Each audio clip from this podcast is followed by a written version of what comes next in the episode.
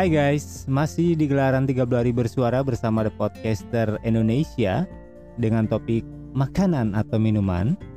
Kali ini Jus Podcast bakal share yang receh-receh tapi bermanfaat buat sobat blender semuanya dengan judul Usia Mempengaruhi Selera Makan. Kebanyakan orang suka sekali dengan makanan, khususnya mencoba jenis makanan baru. Makanan tidak hanya baik untuk mempertahankan kesehatan tubuh, namun sering kali menjadi bagian dari gaya hidup. Namun ada kalanya orang mengalami penurunan selera makan atau nafsu makan. Terdapat banyak faktor yang mempengaruhi selera makan seseorang. Beberapa peneliti juga menyimpulkan bahwa aroma, suara, hingga iklan dapat mempengaruhi selera makan dan menjadi penyebab Anda mengonsumsi makanan secara berlebihan. Nah, selain itu, tahukah Anda bahwa usia juga bisa mempengaruhi selera makan? Baru tahu kan? Oke. Makanan selalu menjadi hal yang menarik. Namun seiring dengan proses penuaan ternyata nafsu makan seseorang akan semakin berkurang.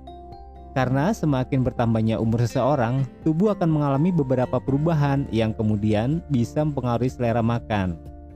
Di antaranya adalah tingkat metabolisme yang lebih rendah dan aktivitas fisik yang lebih sedikit. Sehingga seorang yang sudah berumur membutuhkan lebih sedikit kalori. Kemudian, perubahan indera penciuman dan pengecapan yang menurunkan cita rasa makanan sehingga bisa menjadi penyebab tidak nafsu makan. Kemudian kondisi kesehatan yang bisa terjadi pada usia lanjut seperti masalah gigi atau perubahan gastrointestinal dapat membuat makanan tertentu menjadi tidak nyaman dikonsumsi. Karena itu, hal ini juga bisa menjadi penyebab tidak nafsu makan pada orang yang sudah berumur. Selera makan bukanlah suatu hal yang konstan dan dapat berubah seiring dengan bertambahnya usia. Tidak hanya pada populasi orang yang sudah berumur, ternyata perubahan selera makan juga dapat terjadi pada kelompok usia lain yang dibagi menjadi tujuh kelompok. Nah berikut ini penjelasannya ya. Nomor satu adalah dekade pertama, yaitu di usia 0 sampai dengan 10 tahun. Pada masa kanak-kanak awal, tubuh mengalami pertumbuhan yang pesat. Perilaku makan yang dididik sejak dini dapat berpengaruh hingga anak tumbuh dewasa. Penolakan atau rasa takut terhadap jenis makanan tertentu dapat terjadi pada tahap pengenalan makanan. Namun dengan strategi pengenalan rasa dan pembelajaran di lingkungan yang positif, anak dapat belajar mengenai berbagai jenis makanan yang belum dikenal tapi penting, seperti sayur-sayuran. Nomor 2, dekade kedua, yaitu orang yang berusia 10 sampai 20 tahun. Pada masa remaja, Peningkatan selera makan dan postur tubuh yang didorong oleh faktor hormonal dapat menandai terjadinya pubertas. Pada tahap ini, pendidikan mengenai perilaku makan dan pemilihan jenis makanan yang sehat dapat mempengaruhi selera makan serta nafsu makan para remaja saat beranjak ke usia dewasa. Nomor 3, dekade ketiga, usia 20 sampai dengan 30 tahun. Pada tahap dewasa muda ini, Perubahan gaya hidup dapat memungkinkan terjadinya peningkatan berat badan.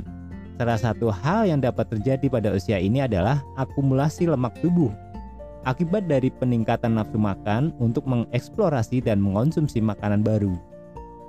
Nomor 4 yaitu dekade keempat di usia 30 hingga 40 tahun. Pada kelompok usia ini, terjadi perubahan selera makan dan kebiasaan makan yang diamati pada 80% dari populasi. Beberapa faktor yang diduga berkontribusi adalah tantangan pekerjaan, stres hingga status finansial. Namun hal ini dapat berbeda-beda pada setiap orang.